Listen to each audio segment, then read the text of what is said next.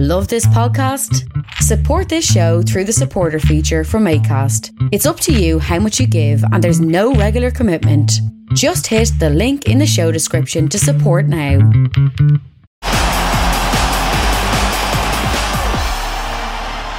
Dad, this is episode seven of our podcast. So you're watching the NHL last week. So what did you notice? Yeah, I noticed. Uh, I noticed something that an unwritten code in in the National Hockey League and any league and this is something for you younger coaches and as you coach younger hockey and everything. Um, the Islanders are winning 3 1. I'll never, they're winning 3 1. And Nashville come back and scored seven straight goals. That's unbelievable. And now they're losing 8 3. The Islanders are losing 8 3. And, and Laviolette did something that, unless the guy was somebody was running around, but I, I don't think so. I don't remember anybody running around he put on his number one power play. I mean, that, that is a pretty good power play. They had uh, Duchene, Forsberg, Johansen, Josi, and Ellis. You don't, in with, late in the game, put on your number one power play when you're pounding the other team 8 3. Now, I remember when I coached the Boston Bruins, I coached the year and all that stuff and everything, but we had the toughest team in the world, maybe the toughest team in any sport when we get up 5 1, the one thing I would never do, I would never put on the number one power play because I'll tell you one thing the other coaches and the other players uh, see that. What are you trying to do is run them, run them down and make them look bad. And I'll tell you, it's it, it what ha- all you do is give ammunition to the other club. Now you they're going to say I think that it's February 13th. I think is their next game. You do not do things like that because the other team, the Islanders, will be pumped up sky high, ready to go. You just don't do things like that. Remember that, young coaches. Remember that when you're really beating a team and they're down and like that late in the game, put on your third and fourth line. That's how we had 11, 20 or more goal scores. You do not do things like that. It's an unwritten rule in hockey. And Barry Trotz what did he say, Tim? What what was it? What was he say about uh, Peter Laviolette? Uh, he was quoted saying it was it's eight three, and you're putting your guys on blasting pucks, and you're putting guys at risk. That's fine. Everybody has their own way of doing things. I probably wouldn't have done it that way. It tells me a lot about him. Well, Barry Trotz, he's making six million dollars, so he must be doing something right. He's won the Stanley Cup. He was very kind. I would have said something else, but remember that you do not when you're pounding the other club the other team notices who you put on. And when I coached the Boston Bruins, we get up 5 1. The number one power play would never get on the ice again.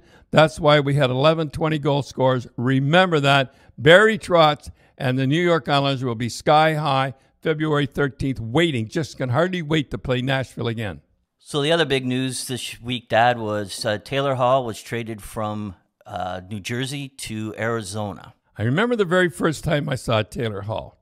It was it was at a Marley tournament. We were they're having a Marley tournament here, and Kingston came up, and the Marley guy, the head of the tournament, said to me, "Pick the best player." So Kingston got beat two nothing. So for the best player, I picked Taylor Hall, and he come up to me and he's, "What the going on?" He says, Kingston gets beat. T- you and you picked Taylor Hall. He didn't know score a goal. I said, you picked said pick the best player. So the best player, and I think he got six goals that afternoon. Taylor Hall, everybody thinks it's a rent, you know, that he's going to go up, going to go there. I mean, they give up a lot. They give up, you know, I when I was um, Marlies, there was a kid playing for Marley's. They give up uh, Kevin Bahl. And I remember the I remember watching the one time. They were watching a game, and he, this Irish little Irish guy back of the net, the other team he come down 90 miles an hour. And I, I see Taylor, I see Kevin just standing at the blue line. He, he's about six foot five, and he's just standing there, like, and the little guy ran into him. So naturally, he falls, the, the, falls down on the whole deal. So I'm thinking, holy smokes, you know, I mean, the kid's laying there. He looked like he was dead, but he, he bounced back up. So the referee gives him um, uh, it to the head and thrown out and the whole deal and everything. So I never ever said anything to referees before. But as they were leaving, I said, Come on. I said, The guy's six foot five. He He's, I know, Grace. He said, What am I supposed to do? This is the referee talking. What am I supposed to do? He says, The kid's laying there in the ice. I said, Yeah, but he just stood there. I tell you, they give up a pretty good player in that Kevin Bahl. But anybody, everybody thinks that uh, that Taylor Hall is just a rent a player and that he's going to leave. I don't think so. He's going to get with Rick Tocchet, who I think should be coach of the year this year in the National Hockey League. I think that he'll see how he's treated. Listen, if you if if he can get along with Kessel out there, uh, he can get along with anybody. But I think he's got a nice spot there. They got a winning club. They've got a good club. They're ready to go. And Rick Tocchet's a good coach. He knows how to treat it. I think he'll stay there this year. They'll get they give up a first round draft choice. They give up Kevin Bahl, some pretty good players. I think they're going to offer some pretty good dough. I think he'll stay in Phoenix. So, Dad, on Twitter, you put out we were going to talk about some uh, questions that the fans can write in, and uh, a couple of the fans wanted. Couple, I think. Didn't we, we had, had over fi- over 500 uh, uh, responses, and a few of the people asked uh, to talk about some of your roommates that you've had over the years. Well, the guy that I was roommate the longest in, in all my career was Darryl Sly from Collingwood, Ontario. And you know, this guy could really skate. I mean, I, the only guy I ever saw that could skate better was, uh, of course, Bobby Orr and Coffey. Coffey, uh, but Darryl could skate like anything, you know. But he had he had a college education, and believe it or not, this is hard to believe. The powers to be in hockey. If you had a college education, you got more money. In fact, I think he got about fifteen thousand uh, dollars. I got uh, fifty. I ha- I was making fifty two hundred. No, I must tell you a story about that one too as we go along. I remember Jack Riley, the general manager of Rochester, called me in one day halfway through the season. He said, I'm going to give you $6,000. And I always thought, boy, oh boy, what a guy. Giving me an $800 raise. And about, about 30 years later, I met him and he says, You know, Don, remember the time I called you in my office and I said I was going to give you uh, $6,000? And I said, Yeah. And I always remember that. He said, Well, I'm going to tell you the truth. He said, The rookie's coming down from Toronto uh, that, that with the Maple Leafs for make six thousand. There was no way I was going to pay you. They've been in the league for twelve or thirteen years. I was going to pay you fifty two hundred. So thank Jack. I listen. I appreciated the money. Anyhow, let me tell you about uh, Darryl. He could skate. He could do anything. And and what he did was to save his money. He was a sharp guy. Sylvia, his wife, was a nurse, and she could, you know, everybody wants to work a nurse on. So she worked they lived on her money, and he banked all his money that he, all the time, bingo, right in the bank. And when he was through, he went. Uh, I remember uh, Chrysler at that time, way back then, was really down. He bought the Chrysler for next to nothing in Collingwood. I think he called it Blue Mountain Chrysler. Anyhow, and then Iacocca, I'm getting, I'm going on and on here, but anyhow, Iacocca straightened out uh, Chrysler, took off, and very, very, very, very very valuable um, uh, Blue Mountain. I think they call it Blue Mountain yeah, Chrysler. Blue, Is that Blue Mountain Chrysler. Yep. Anyhow, I could all tell if Darryl was coming in late and I was in bed and I was half asleep. I could always tell it was Darryl. You know how I could tell? Because coming down the hall, I'd hear him, and when he coming down the hall, I could hear his ankle crack, crack, crack, coming down. I just thought of it now, and uh, You know, one thing about him, when I remember sometimes he used to do this, he stopped it because I told him. I'd be sleeping, and as a joke, he'd, he'd get right up close to me and stare, and, and I'd open up my eyes, and there'd be two eyes looking at me like that. Anyhow, I must tell, I think he was a pretty good hockey player. Like I said, if he had had more desire, and if he had had in the National Hockey League, I think he could have been a great hockey player in the National Hockey League. But I must tell you about the time uh, uh, about Darryl and and the frogs. I mean, this is one of the best stories I think of all time.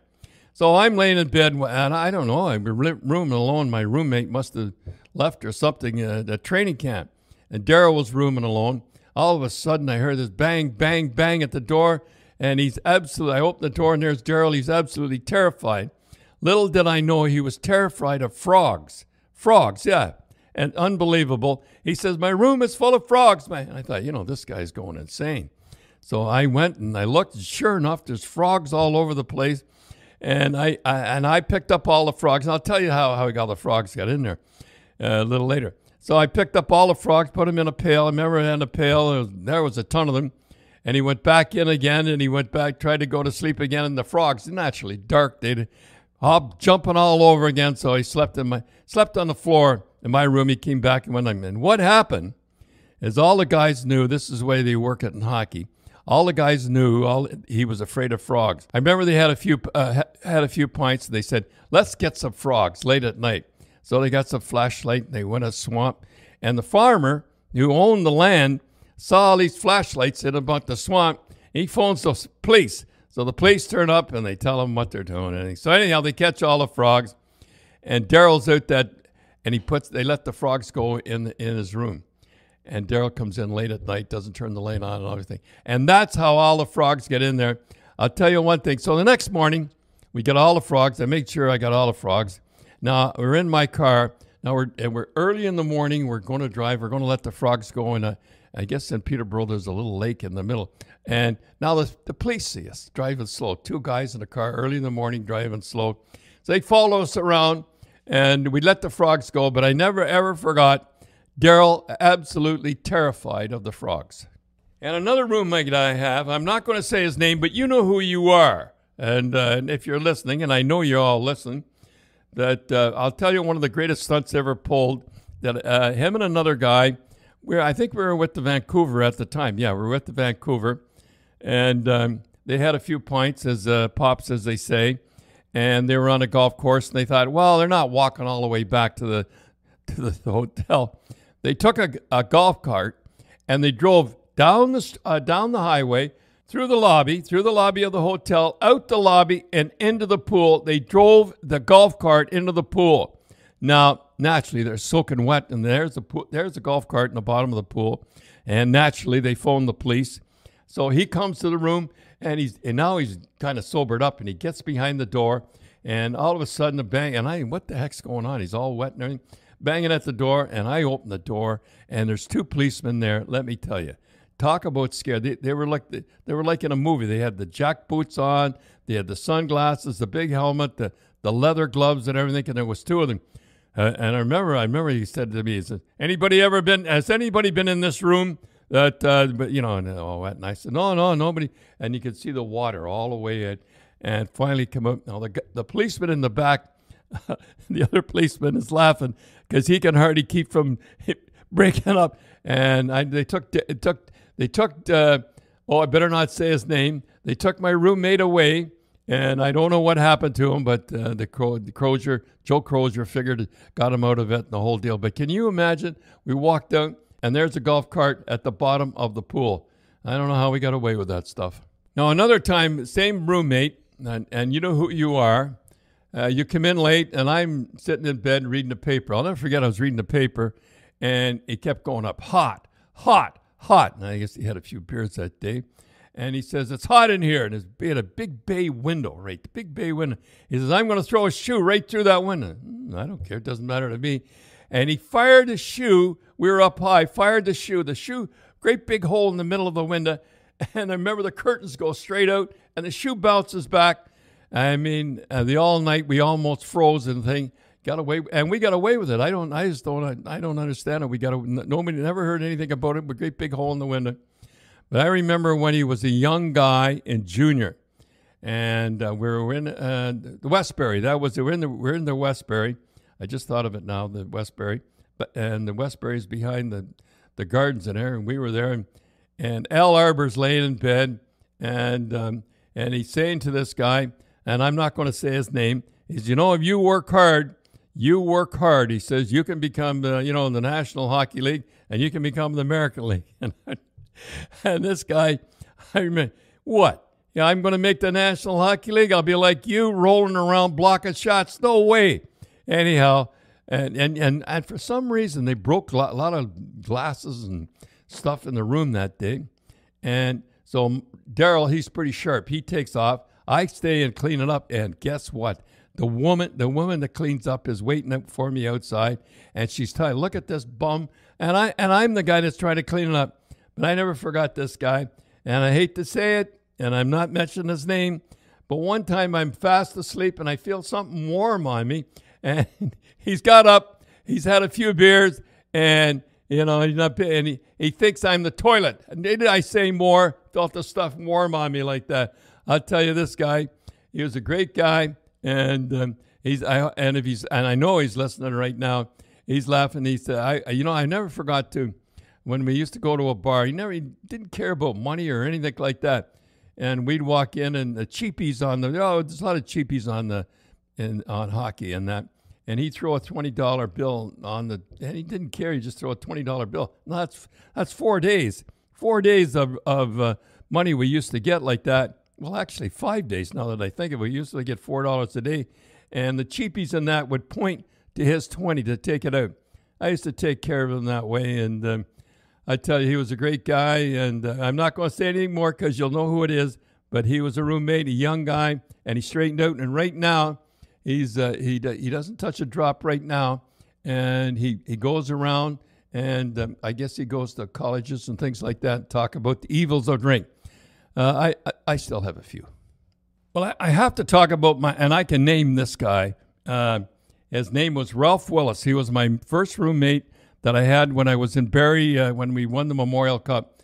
And I remember um, I the first the first room I had roommate I had, believe it or not, two guys uh, sleeping in a single bed, and I, I, said I just can't put up with this anymore. So we went. It was Fred Pletch was the other guy, and he had a room by himself, and I slept with Ralph.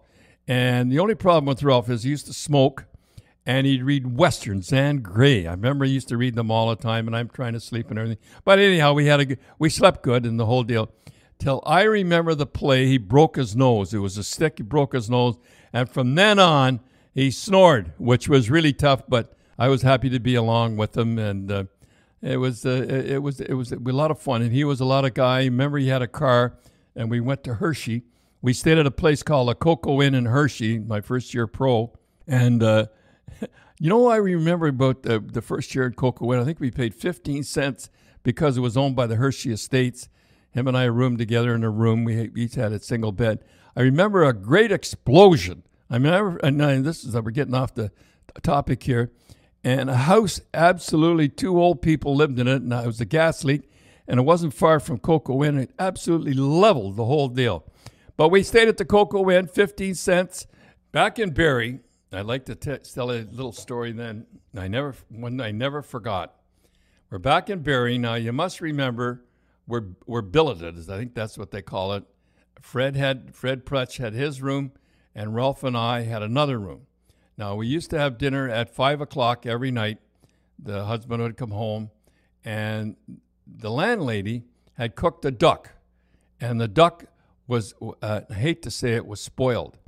But she'd been with it all day, cooking it all day, and she never noticed because she used to serve great great meals and everything. I remember the uh, the husband he tasted it and he left it, and the two daughters left and Fred, and just her and I were at the table, and uh, I forced it down. I ate it, and uh, because that's the way I was taught. Way I was taught, you never make fun of people or anything like that. And two days later, she said, you know, she re- apologized to me. She says, My husband told me that uh, the duck was spoiled, and my daughters told me. And to think that you stayed there and ate the duck, that just shows you what kind of a guy I am. Yeah, I guess I was stupid. Anyhow, uh, it was it was a great. I never forgot that there. The spo- and I call it the the deal of the spoiled duck. Now, I'd like to tell you about my very first time away from home. I was like a mama's boy. I never went out. I all I did was stay around the house. I remember I painted the house and everything. And nobody from the east, like from Kingston or that, ever made the National Hockey League back in my day. They're all from St. Catharines. They were the there was more players come out of St. Catharines at the time, Ontario. So I remember I took the train from Kingston. I remember my mom crying and everything. I'm going to a Boston rookie camp, and I checked in the Queens Hotel in Barrie at 11 o'clock at night. The train never got in. It was, it was late o'clock. And he said, Well, here's your key, and you have to sleep with somebody. There's four to a room. I never slept with anybody or never been in a room room where four guys or anything. So I come in and I never forgot the guy's name. No, I better not say his name. So I, I was from Port Dover, and I told him to get over. I mean, I didn't. What am I? It was so embarrassing to tell a guy to get over. Now, from then on, he seemed to hate me. I don't know if uh, it wasn't my fault. I got in late. I was so, so homesick. I never forget. He sang a little song. Uh, when um, when things get rough, we get tough. We're from Port Dover or something like that. So I was a pretty tough guy, and he was an he was an older guy. I used to sing that all the time to bug him. So anyhow, I was 16 years old, and Harold Cotton. A lot of people remember Baldy Cotton. They used to call him. He used to be in the hot. Uh, he used to be in the hot stove league. He used to talk all the time. Anyhow, he was a chief scout, and I couldn't stand it. I was so I was physically sick. And you see these kids when they go away to play junior hockey, 16 and 17. I was actually physically sick, and I just grabbed my skates and come home. And I remember I was in the kitchen and he called and, and he said, We don't know where he is, Mrs. Cherry. He just disappeared. He says, Well, he grabbed his skates and come home. I never forgot that. was my first year. The second year, I must talk about sometime. The second year, when I knew I went away, uh, I was still homesick. But when uh, you see all these kids billeting and everything like that, give them a little sympathy because they all they they're homesick just like I was. You know, Tim, the other roommate I had, I think I was my second year uh, was Larry the Rock Zeidel. Maybe the most one of the most one of the most vicious guy. I think I, I had a, every roommate I had was vicious. Now we heard about this guy. Uh, I know he played in the WHL, and him and another guy got into a stick fight. At the end, there was splinters of sticks. I mean this this guy was scary. Larry, this it's funny thing when he was finished that uh, when he was finished playing hockey, he was uh, a, a stock guy. He used to make a lot. He made a lot of money. But I remember my very first time. I was on defense with him, and I remember the first guy he cut. No, that's an awful thing to say. Was one of the Hannigans. Now I don't know if it was Gordy or Ray. It wasn't Pat, but it was one of the Hannigans. I think it was Gordy.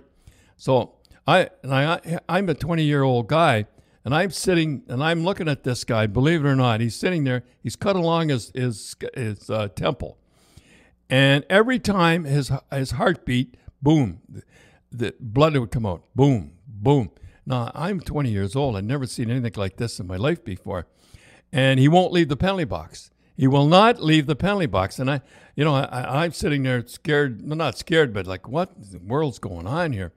And he's got a cut about uh, about two inches long, and the blood is blood is pouring out. And his brother comes over to him. He says, "Come on, you got to get in and get stitched up." He says, "Nah, I'm going to kill that guy. I'm going to kill." Him. It was Larry he was talking about. I'm going to kill him when I get him. I guess you went, and his brother. I remember his brother saying, "You're not going to kill anybody. You're going to bleed to death."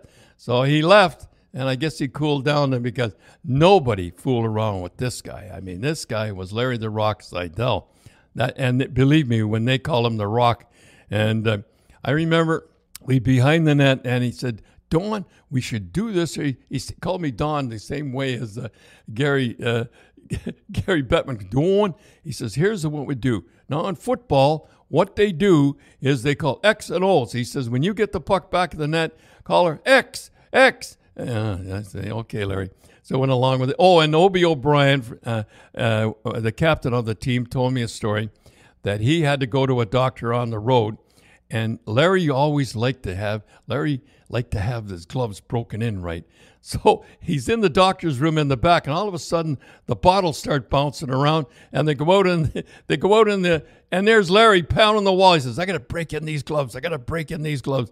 Listen, I'll tell you, boy, he was a tough guy. I remember one time when I played for Springfield. Now he's not my roommate anymore because I'm playing for Springfield. A great guy named Pete Pete Conacher, one of the Conacher guys, scored a goal, and I'm, I, it was my fault. And I remember I ran him into the boards after, and Larry came in and cross-checked me, hit me first hitting in the boards, and I chased him around. Larry, he couldn't throw him, but boy, was he murdered with that stick. Anyhow, I now I've set it up there. I'd like to hear how quiet. We got a little conversation on uh, the grapevine you know, I call it the grape. When I was on the grapevine, I call it the grapevine, and now I'm on the grapevine, I call it the grapevine. Anyhow, here's Larry, the Rock Zeidel boy. He was a scary guy. Roommates, you never let me sleep. You always were up. I tried, Don. I, I tried. was coming in from the bars, and he was going out for a walk. So what's going on? I here? used to get pumped up. Yeah. I wanted to win so bad. And it's tough to get unwound. Even walk racehorses. Don't they after the race Yeah. they walk the horse? Well, you're supposed to go out and have a few pints. You never That's did. That's where I made my mistake. Yeah. I know. The guys would tell me that, hey, you got to have a few beers. Just a couple. So we could sleep. Just a little glow. But the stuff didn't agree with me. Listen. I'd get a headache. I got a headache after. Now, I used to have that oil treatment you used to put on. That Oh, used to bug me. Three o'clock in the morning, I look up. He's sitting with a towel on his head with oil. What's going on? Well, I was just restless. Sometimes I'd take a bath too, or I'd go for a walk. Three o'clock in the morning. Here's a ch- bathtub going, oil treatments and everything. No wonder I didn't make it the NHL. Don, I tried hard. When you started to complain, I didn't put any lights on. I didn't take a bath. And then, and then you said he breathes too hard. Kept me up all night. He breathes too hard. Well, you used to snore pretty good. I'll tell you that. Well, I didn't Now, know about that. You remember? Remember the time you're waking me up. You you want to get in the penalty box parade, right? You want to beat me. Look at this. You're beating me in the pen. Four o'clock in the morning. You're showing me a paper. You remember that? I was pumped up, man. Team player. Imagine up. rooming with this guy. remember, remember the time Ian Cushenan and I Yeah. had a great fight in Cleveland. Do you remember that? We wrecked the that. penalty box. That was a good one. That was a good one. And the cops come over and put a club right on my head. Now I want to ask you, Yeah. why did you pick up the penalty box door and throw it out on the ice? Why did I do that? Why did you do that? First, I want to tell them that you're really a good sport because before you got in a fight, you were like a matchmaker. You say, Yeah, you want to go? Okay, let's go. Let's go. All right, let's go. That's right. In my day, if I talked to an opponent before I got in a fight, I caught more hell. you were supposed to just walk in there and plan them one. Yeah. Okay? All right? So I got a kick out of you kids. Like I'm older than you. I said, Yeah. boy, these guys are polite. Yeah, let's now, go. Yeah, let's go. In We fact, wrecked even- the penalty box. Well- but yeah, well, hey, picture this. Picture this right now. We'd go to the penalty box in our day, and they'd have a Pinkerton guard sitting there between the two combatants. Right, that's right. Okay? So you'd have a go on the ice, huh? You'd have a That's go right, on you the ice. it, yeah. Now you go to the penalty box and you're still steaming. Right. And you're looking across at the guy. You know? You got to get even. Right. This poor Pinkerton guard is there, right? Sitting there like this. Like that. And there's a little, it's like a phone booth. Yeah. And there's three from one team and three players from the other Yeah. team in this little phone booth. Yeah. Now the rumble starts, huh? And everybody's fighting. The Pinkerton guard, he's down on the floor, okay? The, it's so crowded, the hinges come off the Ah. door. Hold it. Really, the hinges has come off the door. Now this guy I'm fighting with, I trip over the, I trip over the door that's on the ground and nearly get killed, but I recover and I'm angry at the door, but I don't want to quit. I said, God damn door. I pick the door up, throw it on the ice so now I can get back at him, see? All right? Well, I That always door- wondered why you're doing that. I Yeah, a lot of people in the National Hockey League remember you got in a stick fight with Eddie Shack, and they're both cut. And uh, I could go on and on about that one, but that was uh, that's a lot of people would remember that one. That was Larry the Rock Zeidel. Uh, hockey players were kind of stupid back in those days. We thought it was very, very funny to put uh, bobby pins in his bag, and his wife was very, very jealous. I don't know why she was jealous of him, but she was beautiful, and uh, she left him. She went back to, to Montreal. I don't know whatever happened. But another story I have to tell you: we had a goaltender, backup goaltender. We had two goaltenders, and he was a, a kleptomaniac. The only time I've ever run into, into anybody that uh, was a kleptomaniac. And when he, he would be, and when he played junior, he used to steal uh, butter and and and bread off the, and he could have had it free, but he used to take it and put it in his room. Anyhow, it was really funny. Every when he'd leave the when he'd leave the practice, everybody would leave the practice. And one day, uh, at the end of the season, Larry's in his apartment, and uh, and this guy comes to visit him, and um, he says, "Oh, you, that was nice you come to visit him." And as this guy's leaving, he's goodbye, Larry. Uh, I'll see you. And you know, and uh, he told him where he was going to cross the border. And here he looks out, and here's the guy who's stolen all his patio furniture. Anyhow, he knew he was going to cross the border. He told the guy to stop him then. But I have to tell you a story. I think it tells about why everybody was afraid of Larry the Rock Zeidel. Now, this guy, this guy was terrific. I'm not going to mention his name. He was terrific young player. He was going to go to the. You had to play back in those days. You had to spend two or three years, at least two years, or in in the American Hockey League to learn how the pros go. And this guy had a terrific, terrific year. He had a 37 goals. I'll never forget it. But he, he you know, to antagonize uh, Larry Zeidel, he'd, he'd get out the red line, he'd dump it in, he'd say, "Go chase it, Larry. Go chase it, Larry." And I, you know, I told one of the guys, "says Leave this guy alone. Don't, don't." don't bu- don't bug this Zeidel guys. Leave him alone. No, no. So he comes to red lines again. And he said, dumps it again. Go chase it, Larry. And he takes his stick. I'll never forget it as long as I live. And drives him right in the nose. And the kid goes down. And everybody gathers around. Now nobody wants to like all his teammates because we think the guy is almost dead. And nobody wanted. And Larry skated around, skated around the outside of the circle of looking at these guys. You go chase it, Bo. You go chase it, Bo. I never forgot that. The kid was never the same. He never made the National Hockey League. He stayed in the American League like the rest of us. The one thing you never did was bug Larry the Rock Zeidel. You know, Tim, I, when I think of, of Christmas, and I, I think of all the times we always played Christmas Day. We always had Christmas. We had it on Christmas Eve. Everybody else, you get your toys before, and Cindy and Tim would always have the toys before. The reason was we always played, like I said, Christmas Day. And you used to have uh, turkey and dressing and cranberries, and I used to love it. And you know, I was one of those stupid guys that I I, I had to have my steak. So for ten years, I had a steak while you guys are having all this turkey, and I said, "Nah, to heck with it. One day I'm going to have turkey." So this game, this time, I'm going to have the turkey and the dressing. And I remember Rose kept saying, "Yeah, I think you're eating a little too much. Ah, I'm going to have some more. I'm going to have some more."